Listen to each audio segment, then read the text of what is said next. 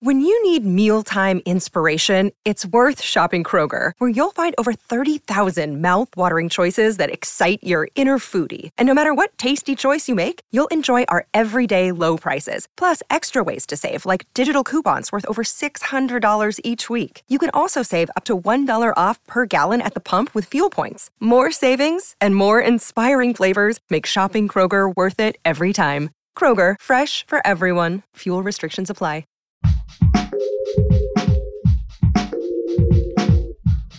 What if you could become a better person, not by working harder, but by taking one small step a day? And not because you're a bad person now, but because there's something inside you that's ready for more. How to Be a Better Person gives you one tiny step a day you can take to be the person you want to be. My mission? To help you live your best life.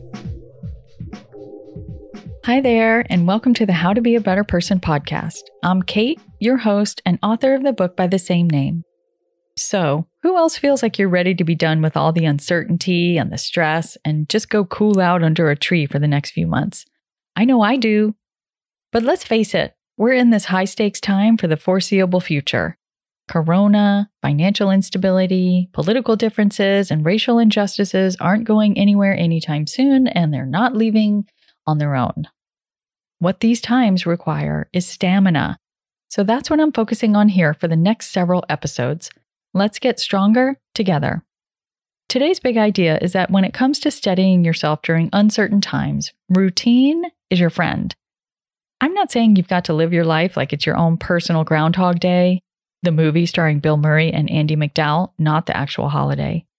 But I am saying that giving your days a basic rhythm will help ground you and make sure you're doing the things that sustain you without having to spend a lot of effort on having to find the time or the motivation to do them. Of course, our days look a lot different now than they did before the lockdown started. Now we don't have commutes, we're home a lot more, etc., etc., etc. I used to really set my workday to start after the kids had gone to school, and then pause when they got home from school, and then end for good when it was time to cook dinner.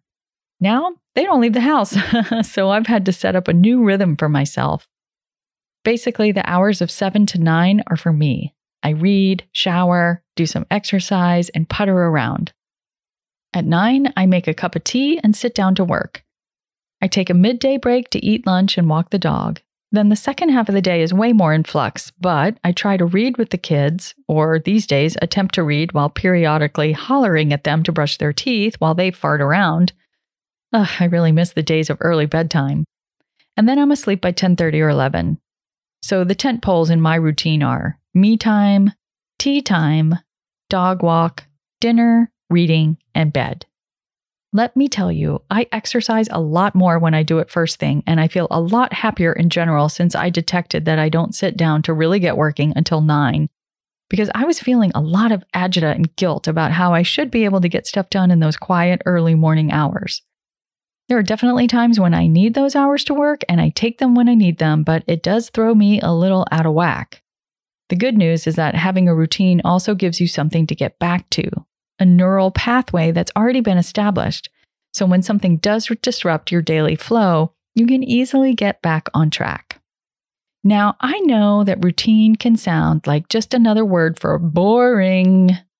There's a famous quote by Ralph Waldo Emerson that says, Consistency is the hobgoblin of little minds, implying that doing the same thing every day is somehow a dumb thing to do.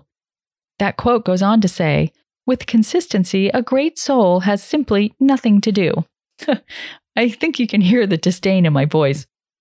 As I was researching this episode, though, I went and read that full quote and more deeply and realized he's not talking about consistency in terms of what you do every day, but consistency in terms of thinking the same thing and holding the same thing to be true every day, which, okay, I can get behind that.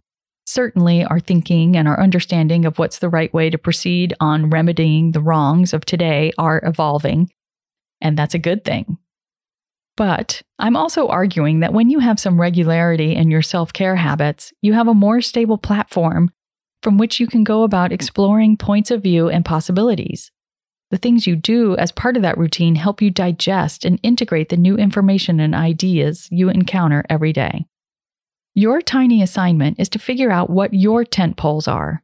Those things you do during the day that make you feel like a decent human. Is it reading, walking, meditating, cooking, lifting weights, journaling, something else? I don't care what it is, write them down. I'd love to see a picture of your list. Post it to your Instagram stories and tag me at Kate Hanley Author. Writing something in your own handwriting is a great way for your conscious, intellectual mind to get on board with what your dreamier subconscious mind is thinking. It'll make it easier for you to find a regular spot for these things in your life. When you're doing your self care more or less automatically, you're building your reserves, and reserves are what get you through sustained periods of stress. Think of it like you're filling your own camel hump up with water.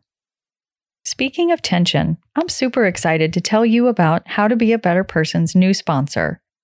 Therapist Preferred was founded by a physical therapist and his patient who wanted to bring trusted CBD products to people looking for alternative medicine solutions.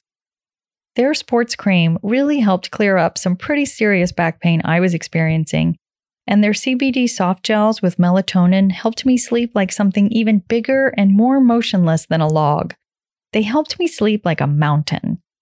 The CBD is derived from organic hemp grown in the USA and contains no THC. I know a lot of the folks I talk with are curious about CBD and wondering if it can help with their anxiety, their aches and pains, and their sleep. All uses that I can attest to. I hope that this partnership between How to Be a Better Person and Therapist Preferred might offer just the reason you need to jump into the CBD pool.